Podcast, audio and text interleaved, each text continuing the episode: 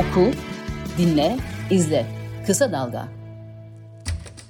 Herkese merhaba. Ben Ayşe Yıldırım ve Sedat Bozkurt. Bir yayına daha karşınızdayız. Siyaseti konuşacağız. Son gelişmeleri konuşacağız. Sular gittikçe ısınmaya başladı. Ee, normal tabii seçime de iki aydan az bir zaman kaldı. Daha da ısınacak önümüzdeki günlerde. Şöyle başlayalım istiyorum Sedat. Şimdi e, Cem, e, Kemal Kılıçdaroğlu aday olmadan önce işte e, AKP'liler sürekli hani yüreğin yetiyorsa aday ol diyorlardı. E, aday oldu. Şimdi de Kemal Kılıçdaroğlu'nun üzerine e, kamuoyu araştırmacısından, saray medyasından, işte sarayın en tepesinden e, hepsi birden büyük bir saldırı başlattılar. Özellikle de HDP görüşmesinin ardından ki hani HDP aday çıkarmayacağını söyledi. İsim vermeden de Kemal Kılıçdaroğlu işaret etti aslında ama şimdi Kemal Bey yok işte HDP'nin adayı yok PKK'nın adayı masanın altındaki işte 7. E, parti HDP'ydi PKK'ydı masanın üstüne çıktı diye inanılmaz bir saldırı başlattılar. Ki önceden hani sarayın Kemal Bey'e aday ol aday ol demesi de kimi muhalif kesimlerce işte gördünüz mü Erdoğan en zayıf adayı istiyor. Bu da demektir ki Kemal Bey kazanamayacak aday e, türünde bir algı da yaratmıştı bu Kemal Bey istemeleri. Ne değişti de Kemal Bey'e bu kadar saldırmaya başladılar? ya bir iktidar bloğundan söz etmek lazım. Ee, yani bunun içinde AK Parti var, Erdoğan var, Erdoğan'ın yakın çevresi var, bürokratlar var, e, gazeteci olarak gazetecilik yaptığı söylenen kurumlarda çalışanlar var, iş adamları var. E, ve bunlar m, bir fayda etrafında bir araya gelmiş vaziyetteler. Yani bir iktidar değişikliğinde bu kendilerine sağlanan olanaklar, faydalar, menfaatler bir anda yok olacak. E, bu kitleyi, grubu, bu yani bunun e, sen başka türlü tarif edebilirsin. Ben bir grup diyeyim, bir ekip diyeyim. Hı hı. Çünkü kalabalık bir yapı. E, senkronize etmesini sağlayan da bir Erdoğan var. E, Erdoğan orayı bir formatladı. Onu bir senkronize çalışır hale getirdi. Medyasıyla, devletiyle, işte olanaklarıyla. E, bu bir, bir bu tarafta dursun. Bir böyle bir Hı. yapı var burada. Yani muhtelif düğmelere bastığınız zaman, komut düğmelerine bastığınız zaman o komuta uygun davranan bir yapı oluşmuş vaziyette. Birbirinden bağımsız.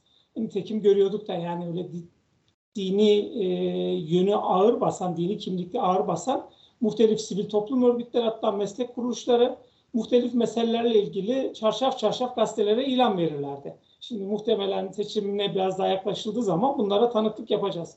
Yani bunlar da bir senkronize çalışma halinin somut göstergeleri. Yani kafada bir şablona oturmuyorsa eğer bu kalabalık grubun senkronize bir şekilde nasıl birlikte hareket ettiğine ilişkin en önemli verilerden bir tanesi bu.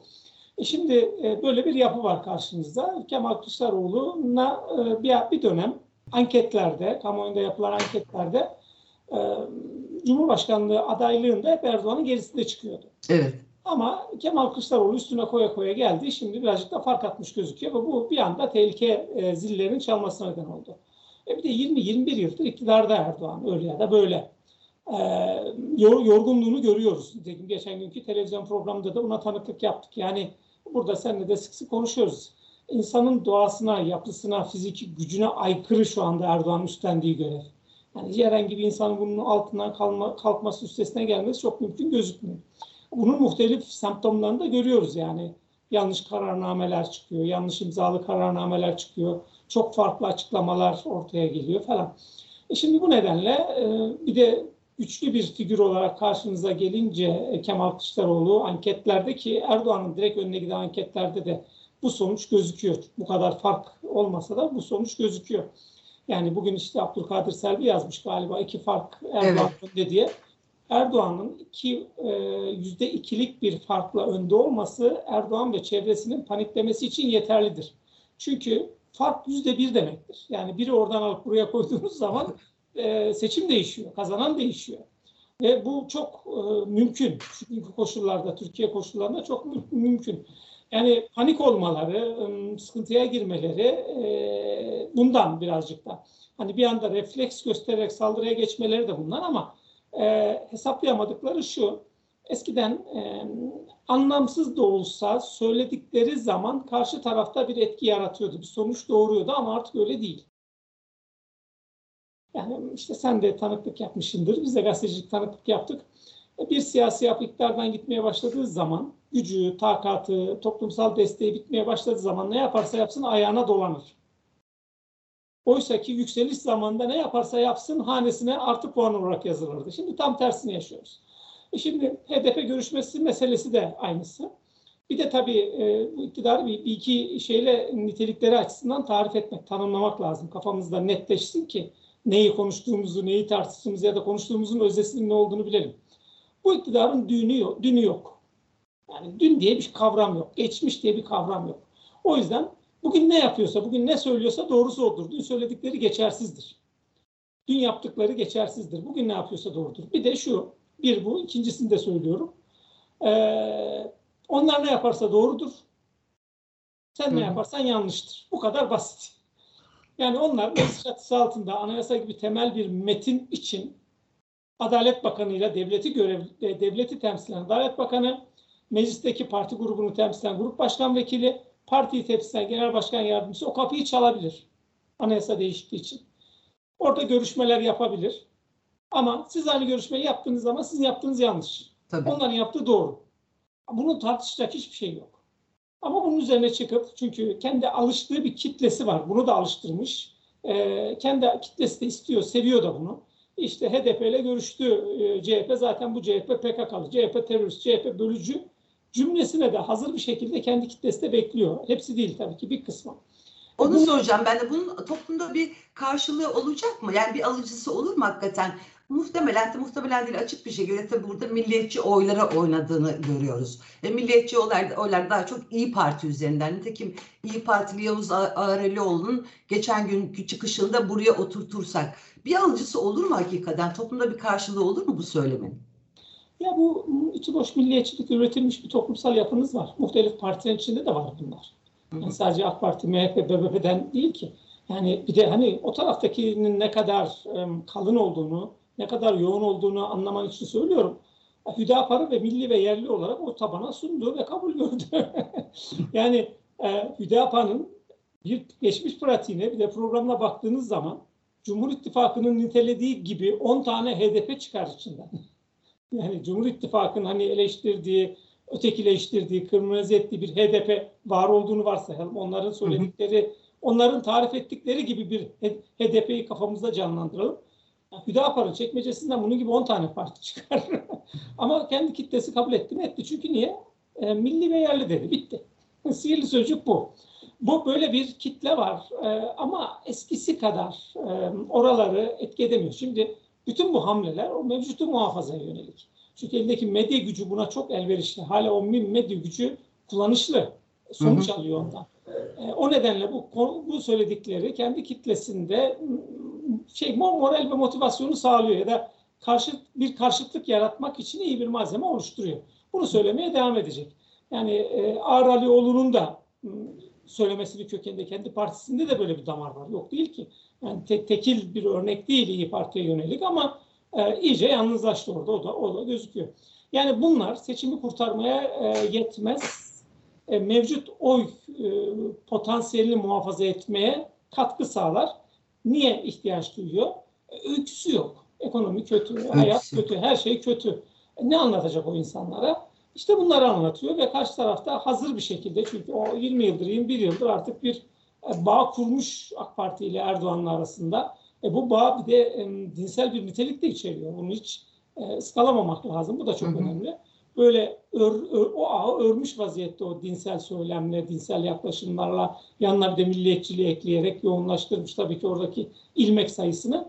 O bağ da kolay kolay kopmuyor tabii ama yani seçim kotarmak için bunların e, yeterli olmadığını tabii görüyor orada işte o yaratmak istediği aslında o muhafazakar rüzgarı e, yeniden Refah Partisi biraz bozmadı mı? Yani e, ki bir yanıyla da hani AKP'nin içini bile karıştırdı e, e, yeniden Refah Partisi. Ama herkes katılmasını beklerken e, katılmaktan vazgeçti ve üstelik de Fatih Erbakan kendisi aday olacağını açıkladı. E, peşinden hani Mehmet Şimşek her ne kadar işte hasta olduğu da söylense bile Mehmet Şimşek'in e, bakanlık teklifini reddetmesi de bu, yaratmak istediği o rüzgarı bir, bir anda kesti gibi. Yani öyküsü zaten kalmamıştı. Zaten söyleyecek bir şey yoktu. İşte emekli maaşlarına zam dedi. İşte öğretmen atamaları 45 bin diye yanılmıyorsam yeni öğretmen ataması gündeme getirdiler ki atanamayan öğretmenleri hepimiz biliyoruz. Zaten niye şimdiye dek yapılmadı? Bir anda da tam da seçimden önce 8 Mayıs'ta yapılacağı açıklandı. Artık elinde bir şey kalmadığını görüyoruz. Nitekim e, Bahçeli ile işte Kahramanmaraş'a gittiler.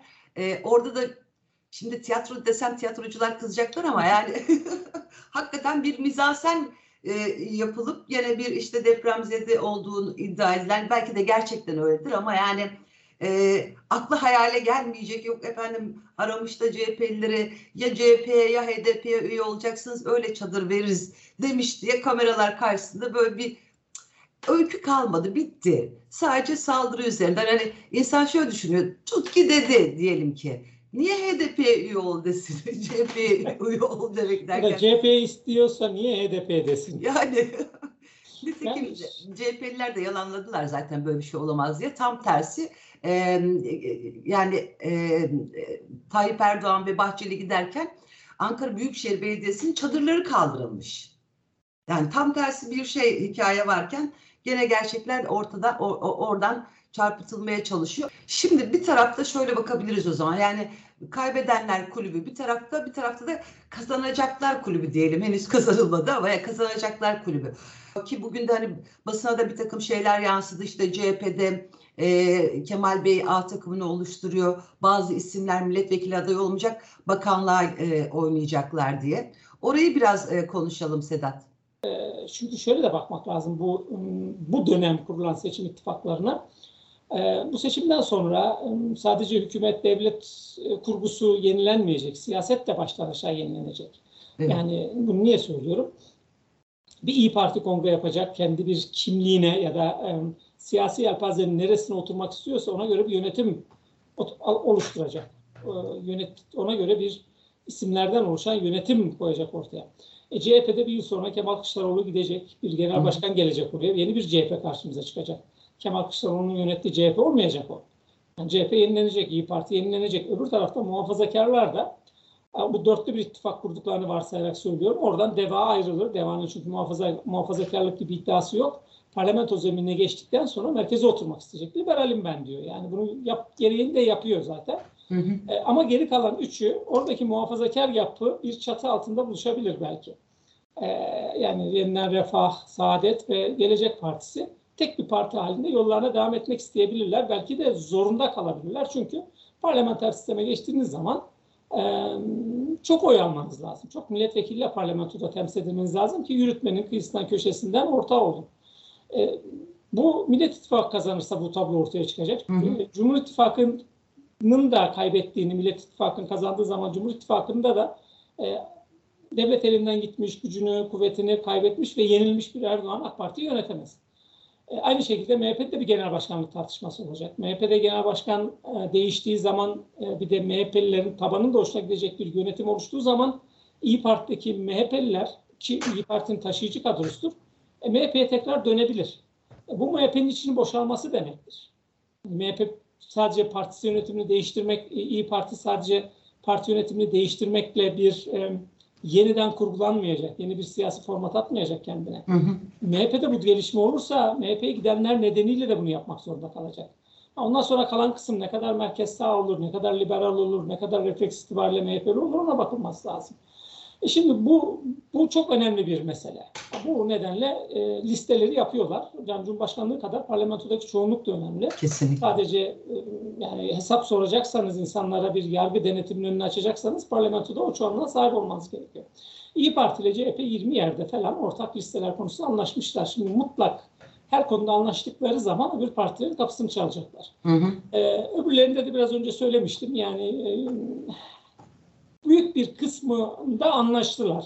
Yani yeniden refah olmasa bile e, üç parti e, CHP, İyi Parti ve işte Saadet Partisi olarak üç logo altında e, büyük kentlerde ya da ne bileyim seçim çevrelerinin büyük bir kısmında girecekler. Ama bu Hı hı.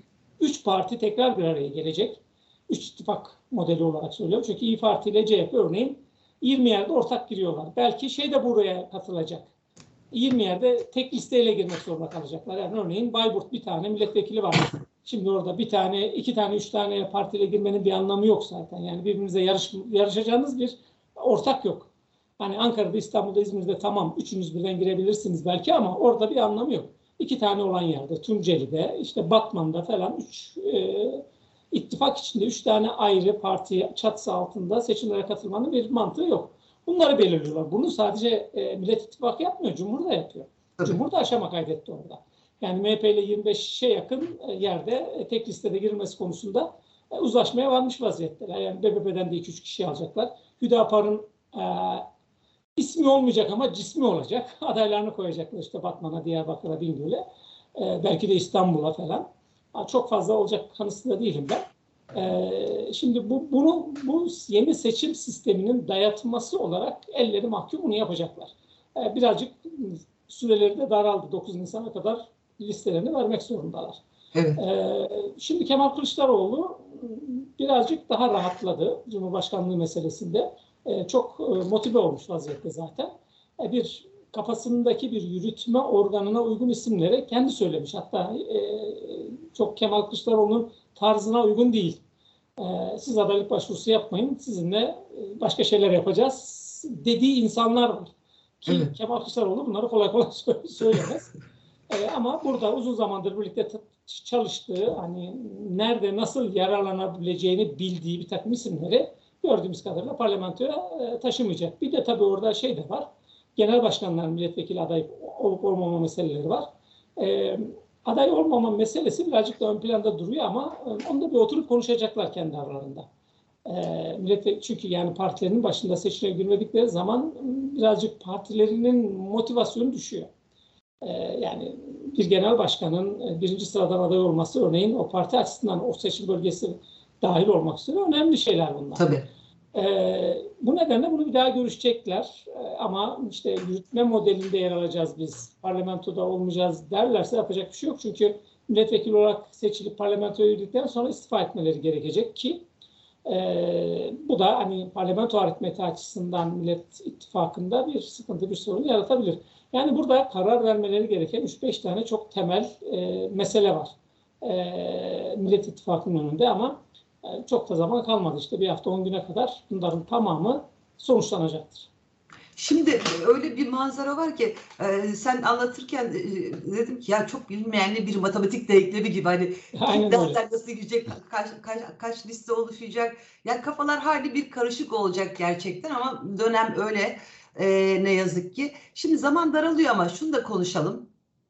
E, HDP'nin desteği yani Kemal Bey e, işte gidecekti ziyaret ertelendi bu çok tartışıldı. Gerçi sen yazmıştın hani orada bir sorun yok görüşülecek diye. Nitekim mecliste bir görüşme gerçekleşti. Şimdi mecliste olması bir başka mesaj içeriyordu hakikaten. Hani Kürt sorununun çözüm yeri meclistir diye onu da vurguladılar zaten. Kemal Bey çıkışta çok kararlı bir konuşma yaptı. Hakikaten e, sen dedin ya çok motive olmuş.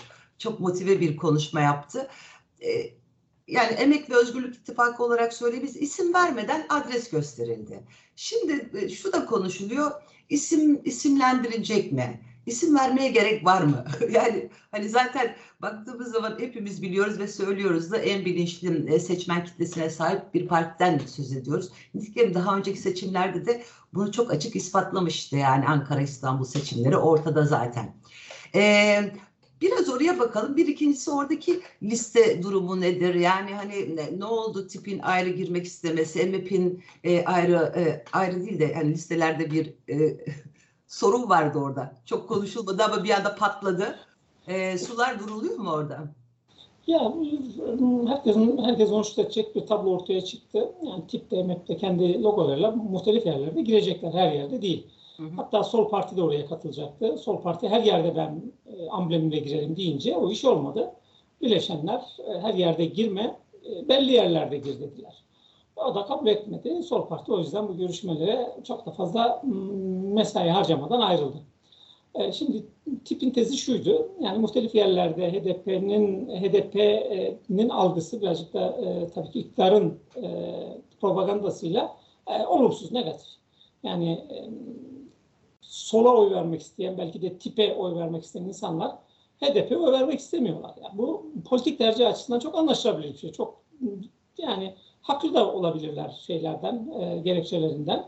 Bunu tez olarak öne sürdüler. Özellikle Batı'da bunu bir Hı hı. iş, Batı'da dediler biz kendi şeyimizle girelim. Orada e, bir potansiyelimiz de var. Bunu da denemek istiyoruz, test etmek istiyoruz. Doğrudur, yanlıştır. E, tezlerini demek ki e, HDP'lilere kabul ettirmişler. Bu nedenle EMEP de dahil e, tip e, HDP olarak girmeyecekler tabii. HDP de dahil e, şu anda ittifak görüşmelerini yaptıkları için söyleyelim. Aldıkları karar şu. Belli yerlerde bu üç, part, üç partinin logosu yer alacak orada. E, yani işte hmm, şey e, Yeşil ve Sol Parti logosu, Türkiye İşçi Partisi'nin logosu ve EMEP'in logoları yer alacak. Bazı yerlerde sadece e, Yeşil ve Sol Parti'nin logosu yer alacak. Bu noktaya gelmişler. Bunun e, yararı mı olur, zararı mı olur, katkısı olur mu olmaz mı? Bunun e, tartışmasını demek ki uzun uzun yapmışlar. Öyle gözüküyor. E, şimdi HEDE şeyin Emek Özgürlük Hareketi'nin Kemal Kılıçdaroğlu'na desteği, ben bu hafta işte yazdığım gibi bir yöntem ve dil arayışındaydılar. Onu da buldular. İşte parlamento çatısı altında e, ve isim vermeden aday çıkarmama yöntemiydi bu. E, parlamentoda yapmaları da önemliydi. İşte biraz önce söyledim. E, yani siz de o kapıyı çaldınız yani. bir bu anlamda orayı o iddiaları aşındırıcı bir nedendir. De parlamento e, Türkiye'nin en meşru zemini. Tabii. Siyaset yapmak için, görüşme yapmak için ne yapacaksanız her şey için en meşru zemin öyle. Yasa yapıyor, anayasa yapıyor o zemin.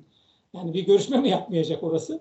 Ee, orada, orada çok çok zekice bir şeydi o görüşme mekanı olarak oranın tercih edilmesi. O yüzden zaten eleştiriler e, çok cılız kaldı bu anlamda. E, HDP başından beri zaten Emek Özgürlük Hareketi başından beri içindeki bileşenleri de açık açık Kemal Kılıçdaroğlu'na desteğini söylemişlerdi zaten. E, hani Kemal Kılıçdaroğlu'nun çıkması için de bir takım zorlamalarda da bulundular.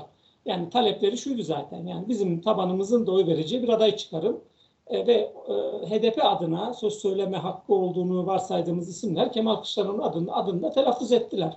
Yani bu anlamda bir aşama kaydedilmişti Kemal Kılıçdaroğlu konusunda. İlerleyen günlerde bir şey e, isim açıklayacaklar galiba Kemal Kılıçdaroğlu. Çünkü onlar da şöyle bakıyorlar. Şimdi bu Millet İttifakı Cumhurbaşkanı adayı belirlerken yola öyle çıkmışlardı. Özne önemli değil, kim olduğu önemli değil, ne yapacakları önemli. Şimdi yapacaklarına baktığınız zaman HDP'nin işte bir buçuk yıl önce e, açıkladığı siyasi tutum belgesinin belgesiyle örtüşüyor. Yani Evet. siyasi tutum belgesini Millet İttifakı'nın masasına koysanız altısı birbirine sorar. Bunu sen mi yazdın, bunu sen mi yazdın diye. Yani o masanın çok dışında bir metin değil o genel hatlarıyla söylüyorum. E, o yüzden buraların beraber yol e, yürümeleri e, çok kolay. Şurada e, şu hata yapılıyor. Bu hafta da bir cümle geçirdim ama onun üstüne birazcık daha vurgulamak lazım galiba. E, şimdi Millet İttifakı'nın Cumhurbaşkanı adayı Emek ve Özgürlük İttifakı ile görüştü. Hı hı. Millet İttifakı ile Özgür, Emek ve Özgürlük İttifakı görüşmedi. E, Millet İttifakı ile Emek ve Özgürlük İttifakı'nın e, görüşmesi siyasetin doğasına aykırı çünkü bu Yani. ikisi birbirinin rakibi. Yani Diyarbakır'da rakipler, Ankara'da rakipler, İstanbul'da rakipler. Niye birbirleriyle görüşsün? Yani bu ikisinin görüşmesiyle Millet İttifakı ile Cumhur İttifakı arasında görüşme yapılması arasında hiç fark yok teknik olarak. Çünkü hepsi birbirinin rakibi. Yani ısrarla sanki bir işbirliği yapıyorlarmış, bir ittifak modeli kovalıyorlarmış gibi bir şey söylüyorlar. Bu siyasetin doğasına aykırı. Ama işte ötekileştirmek için ya da şey yapmak için, işte olumsuz bir e, imge e, kazandırmak için bunu yapıyorlar. Evet, öte yandan tabii bir de e, bu seçim sürecinin ne kadar adaletsiz olacağının en önemli göstergelerinden birini de tanıklık yapıyoruz. İşte üçüncü ittifak modeli, parlamentodaki e, üçüncü en güçlü üçüncü ittifak olarak parlamentoya geçecek partinin ana çatısı bir kapatma davasına muhatap. Ve kendi partisiyle giremiyor, parti değiştirmek zorunda kalıyor. Yani e, iktidar bileşenleri sadece devletin olanaklarını sonuna kadar kullanarak avantaj sağlamıyorlar. Muhalefetin siyaset yapacağı alanı da tamamen daraltıyorlar. Yani adaletsizlik ikiye katlanarak bu seçim sürecinde e, işleyecek. Onu da görmek lazım tabii bunu. Şimdi süremiz bitti ama şunu vurgulayıp kapatalım. Önümüzdeki günlerde Kemal Kılıçdaroğlu'nun e, isminin gündeme getirileceğini söyledin değil mi? Yani Emek ve Özgürlük İttifakı'nın açıklamasında direkt isimlendirilecek Kemal Bey'in desteklendi. Tabii kendi kendi aralarında da konuşacaklar, meydanlarda da konuşacaklar. Yani şuna e, tanıklık yapabiliriz. E, Kemal Kılıçdaroğlu Cumhurbaşkanı adayı olarak bir seçim bölgesine gittiği zaman e, yanında da e, Emek Özgürlük Hareketi'ni temsilen e, Erkan Baş olabilir. Yani bu, bu, bu, bu fotoğraf karelerine alışacağız. Peki. Sedat teşekkür ediyorum. Herkese de e, iyi haftalar dileyelim. Görüşmek üzere. Hoşçakalın, görüşmek üzere.